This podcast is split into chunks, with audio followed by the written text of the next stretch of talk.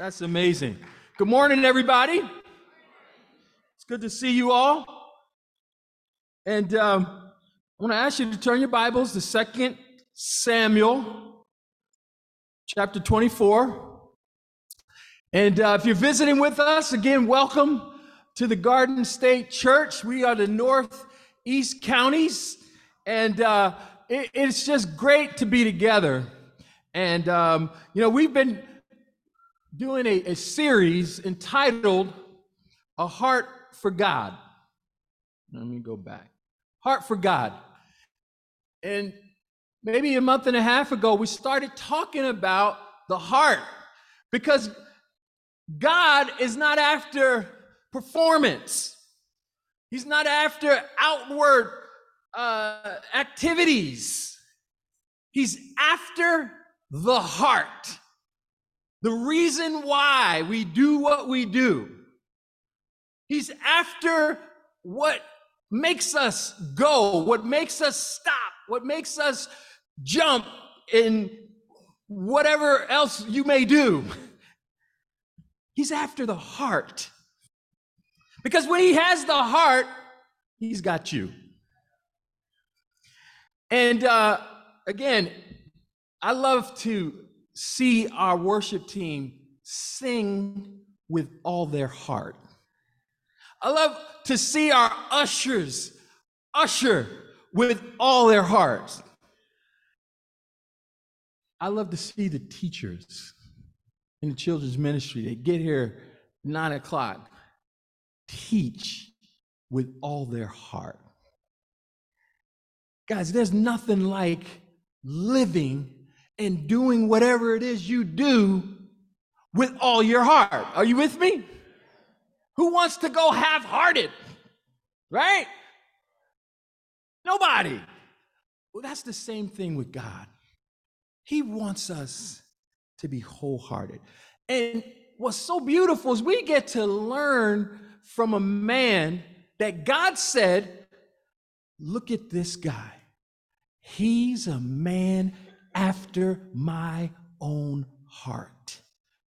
And we have this amazing collection of books that's put together called the Bible, and we can go back and we can research and we can understand and really see what does God desire? Why was this guy pointed out in history as so special that God said he's a man after my own heart because he'll do what I want him to do. Uh, 2 Samuel chapter 24. I'm going to read a few ver- verses and uh, I'm going to make a few points and, and sit down so we can go have a party for um, Mama Jenny. Celebrate. But um, 2 Samuel chapter 24, we'll start in verse 1. The Bible says, Again, the anger of the Lord burned against Israel. And he incited David against them, saying, Go and take a census of Israel and Judah. So the king said to Joab and the army commanders with him, Go throughout the tribes of Israel from Dan to Beersheba and roll the fighting men, so that I may know how many there are. But Joab replied to the king, May the Lord your God multiply the troops a hundred times over, and may the eyes of my Lord the king see it. But why does my Lord the king want to do such a thing? The king's word, however, overruled Joab and the army commanders. In other words, David did not listen to his core group. He didn't listen. He just kept plowing through.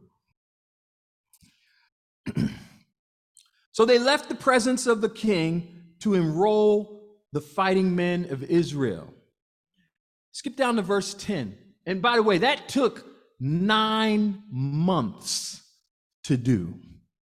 Nine months to go throughout Israel. Count them up. Verse 10 David was conscience stricken after he had counted the, the fighting men. And he said to the Lord, I have sinned greatly in what I've done. Now, Lord, I beg you, take away the guilt of your servant. I have done a very foolish thing.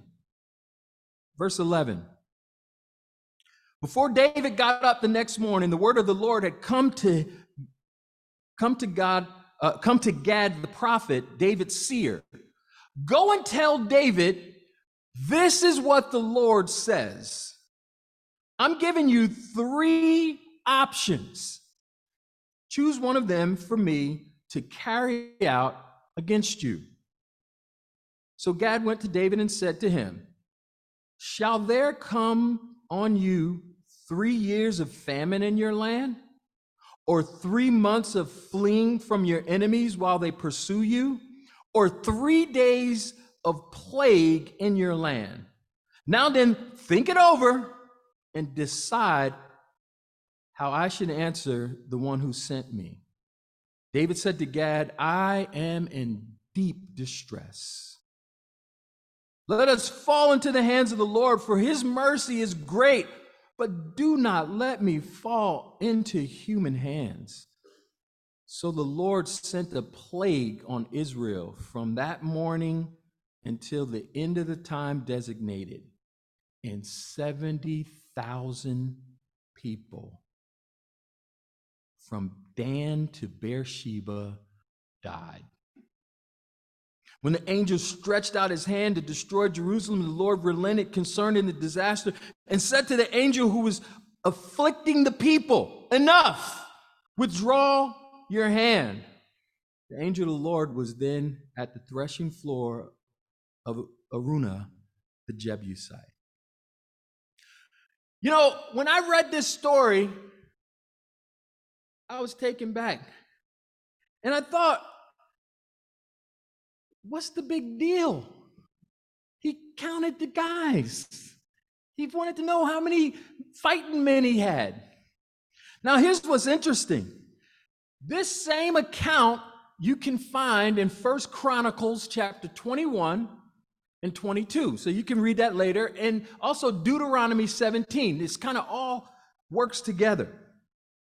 But in First Chronicles, the Bible says that Satan rose up against Israel and incited David to take a census of Israel. And so in Chronicles, it places this right after a great victory over the Philistines. So the sin was probably related to a problem with pride and self reliance. See, a census was a preliminary to a draft of soldiers and a levying of taxes. And it seems that David's intent was to increase the royal power in a way that contrast that contrasted with a reliance on God. And if you read Deuteronomy 17, it talks about the, the king's role. In fact, the king was to have a scroll and to know what he was to do and what he wasn't to do. And if you read it, David didn't do it according to the word.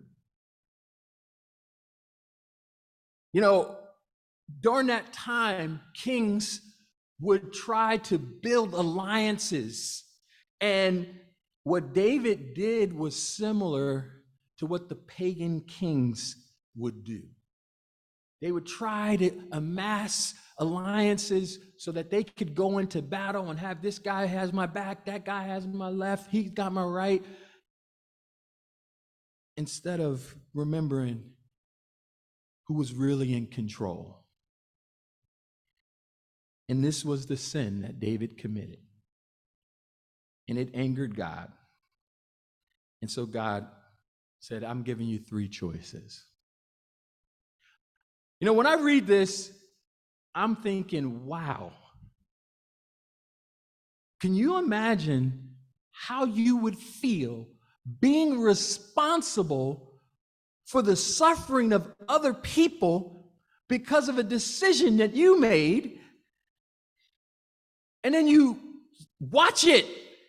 You see the pain, a plague that someone gets sick or whatever, and then falls dead because of your choice.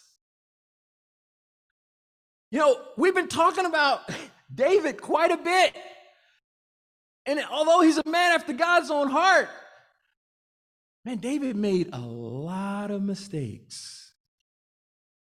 And there's been a lot of consequences to his actions.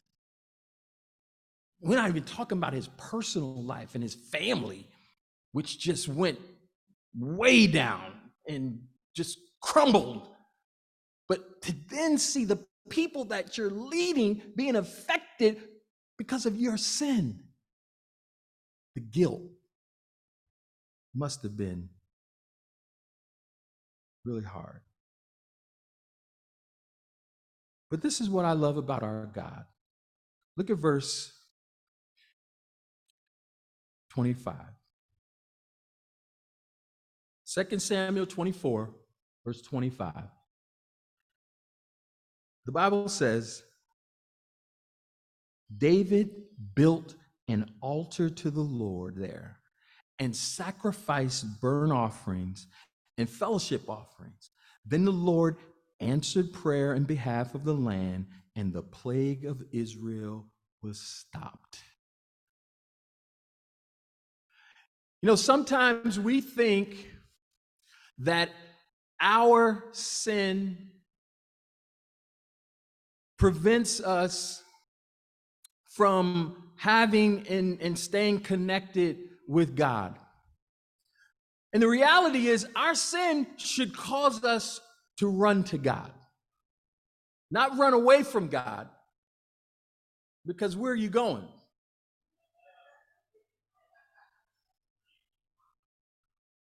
But what David did is he showed you and I something that he got, he understood in his relationship with God. See, David's response showed that he understood something about God's grace that motivated him to continue to go to God. You know, in Second Corinthians 7, the Bible says, godly sorrow brings repentance that leads to what? salvation and leaves no regret. But worldly sorrow brings what? Brings death. See, David understood how his sin had affected God and it led him to repentance.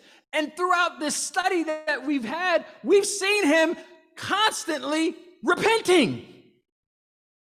See, what should encourage you and I is that, boy, if he can mess up like that and repent, whoa, I get to repent. You know, the Bible says repentance should create seasons of refreshing. For the Christian, it's a way out. We don't need to live guilty. We don't need to live burdened. We don't need to live in fear of judgment because we have a Savior who's taken care of our sins. But you know what I'm afraid of? I'm afraid some of us don't believe that. Or I'm afraid some of us, we don't understand that. And so, because we don't understand, we are carrying things and that's why we look the way we look sometimes. There is no joy. There's sorrow. There's but but you don't know why. So I like to just say, hey, is everything okay? I text my guy, you did not look well today. Are you okay?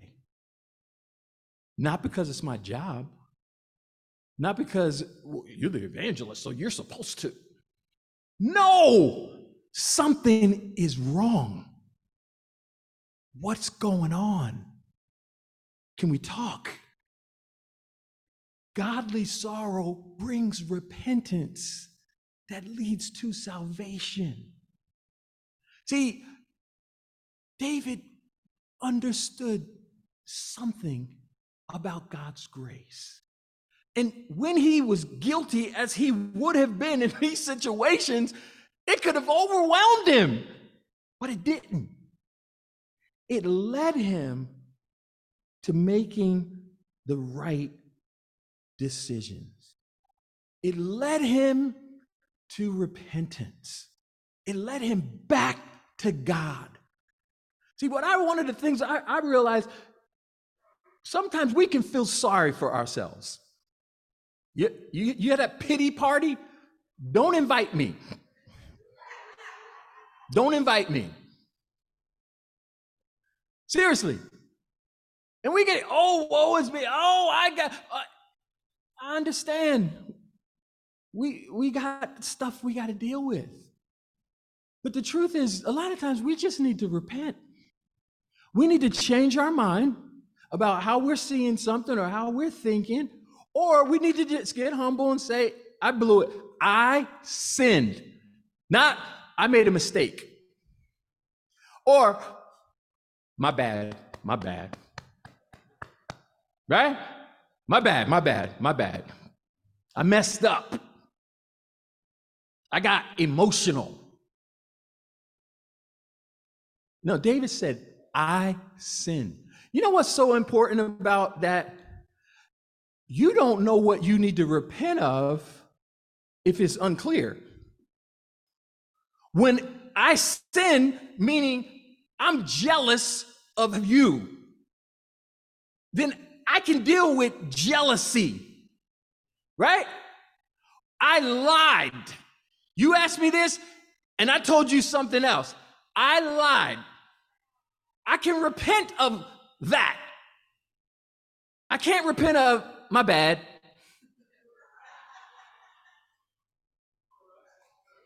I can't repent it. My bad what? My bad hair? My, my, my, my, my, my bad clothes? No.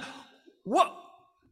But see, when you get away from the word of God, that's when things get all funky, unclear, complicated. And it's simple and straightforward. David said, I sinned against you, Lord. You know, we need to practice that. Amen. Let's practice. Let's say it together. I sin. Right? I sin. You fill in the blank. But the reality is, that's why we need a Savior. Because that happens every single day, whether it's intentional, whether it's unintentional. Every single day, we sin. And if you're that person saying, not me, you're deceived, is what the Bible says. You are lying to yourself. And you just need to read a little bit more to realize you need a Savior every day. In fact, that thought right there, you need, you need a Savior for that. But David got it and he understood this grace in the mess that his life was and the decisions that he made. He was still God's man. I want to talk about two things this morning that I believe can change our lives because that's what the Word of God does. But you got to believe what David believed. Turn to Psalm 32. Psalm 32. This is the TPT, the Passion Translation, so it's going to sound a little different. It's passionate. That's why I like it. Psalm 32, verse 10. And it says it this way. So my conclusion is this, and this is David writing. Many other sorrows and frustrations of those who don't come clean with God. But when you trust in the Lord for forgiveness, his wraparound love will surround you. You know what David understood? Trusting in God means trusting his forgiveness. David trusted God's forgiveness. He understood God's forgiveness. See, guilt is an emotion every single one of us experiences. In fact, some of us are guilty right now. We're guilty. Why? Well, because we're people, we're human, we're flawed. And none of us is good or spiritual on our own. I hate to break it to you. You need and I need forgiveness, which is why God sent Jesus so that he could take away our sins. And so it's really important. If you want to have a relationship with God, if you want to have a real relationship with God, that you learn to trust in His forgiveness. Otherwise, you are left to carry loads of guilt that are too heavy for you to handle. See, God is a remover of guilt. He wants to free us from the burden that we carry, giving us grace that we don't deserve. See, our relationship with Him will be full of sorrow and frustration if we don't trust that part of His heart. Have you ever met someone and you say, Your hair looks really nice. And they say, You just saying that. You don't mean that. No, I really mean that. Your hair looks really nice. You, you don't mean that. And they don't believe what you're saying because they're thinking something else about themselves. You ever met somebody like that? That's a problem. Now, that's their problem. Because guess what, guys? You got to believe what God says. That's part of faith. That's part of trust. Is that God said it. I don't even feel like that's true, but I'm going to believe it. See, if we trust in God for forgiveness, we'll be able to confess our sins freely to Him. We'll be open with people, appreciating His forgiveness. Catch it. Instead of trying to be a perfect Christian.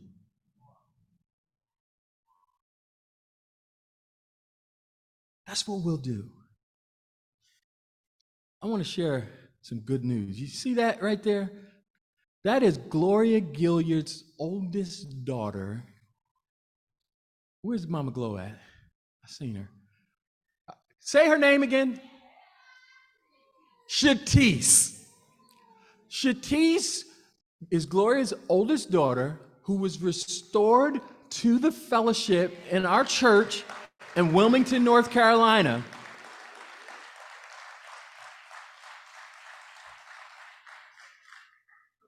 she decided to believe and trust in his forgiveness. You know, it's so encouraging when you, especially as a parent,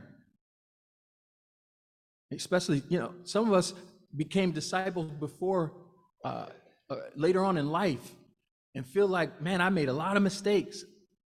This didn't go right. This didn't go wrong. You know, here's a great example of her daughter coming back to Jesus later on in life because mama stayed faithful and didn't give up.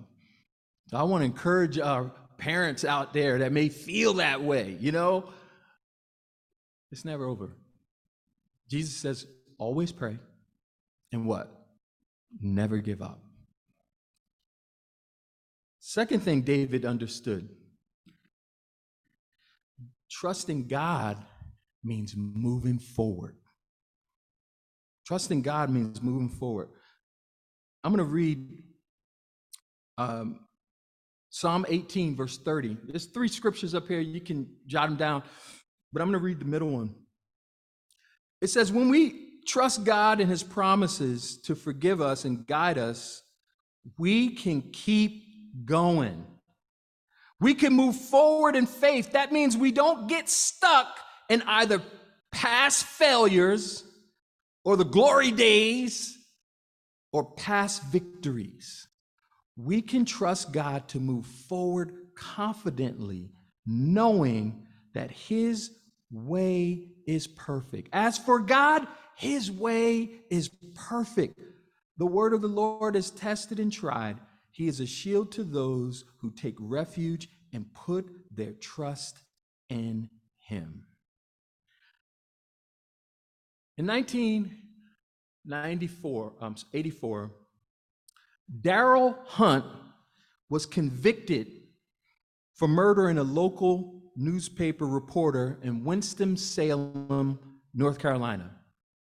A hotel employee saw Hunt enter and leave a bathroom in which bloody hand towels were discovered later that morning. Other witnesses had seen him near the murder scene. Though Hunt always denied his guilt, the jury had little trouble convicting him. He was sentenced to life in prison. Ten years later, DNA testing cleared Hunt of sexual assault, which was an integral aspect of the murder case. Nine years after that, a man confessed to raping and stabbing the reporter, and DNA results confirmed his confession. And that witness who saw Hunt at the hotel and the others who saw him near the murder scene, turns out they had misidentified Hunt, either intentionally or by mistake. Hunt was released in 2004 after 19 years of being behind bars. Upon his release, Hunt offered his condolences to the mother of the victim and forgave everyone involved in sending him to prison and in keeping him there so long. You know what Hunt is doing today? Hunt leads a nonprofit advocacy group for wrongly incarcerated people who surprisingly number in the tens of thousands. You know, injustice is very hard to handle. And the temptation for a victim to nurse a grudge or bitterness is almost irresistible. And so, though few of us will ever spend two decades in prison for a crime we didn't commit, we all relate to being disrespected, misperceived, mistreated, or wrongly accused. We know what it's like to get the short end of the stick, to be victimized by someone who either didn't understand the situation or they didn't care. And though we hardly realize it at the time, those can be defining moments in our lives. How do you respond to unfairness? How do you respond to injustice? Will you get bitter? Will you get angry? Will you get depressed? Or will you trust that we're safely in God's hands? See, we all know the right answer to that question. But believing it, that's an entirely different matter. You know, when I read stories like this, I'm amazed. How could you do it? Trusting God means moving forward. It means moving forward. You know, as we move forward, trusting God, God will give us what we need, especially in those times, in those struggles. David trusted God and he helped him move forward so that he didn't linger in the past of his mistakes, but he continued to be faithful. And you know what ended up happening? God put the Savior in his lineage because he was faithful. Have you been stuck in the past failures, thinking about how you messed up, past sins, mistakes? And it's time to move forward. Why? Because of God's grace. Because when we trust in Him, He'll take care of us. Here's a scripture, and I, and I put this down here. You need, you need a scripture if you struggle with staying in the past. Pick a scripture in the Bible to hold on to you to help you move forward. Because that's what helped Jesus when he was tempted.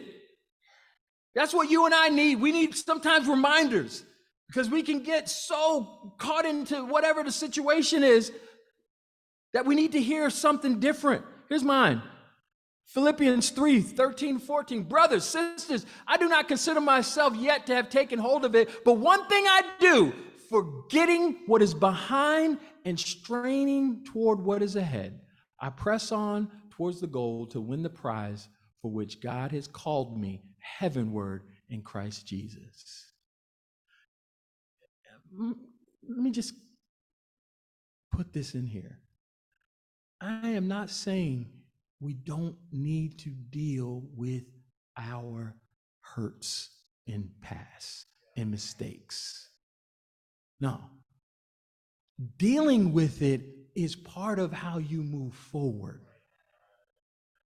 But don't be the person that's telling that same story for 40 and 50 years.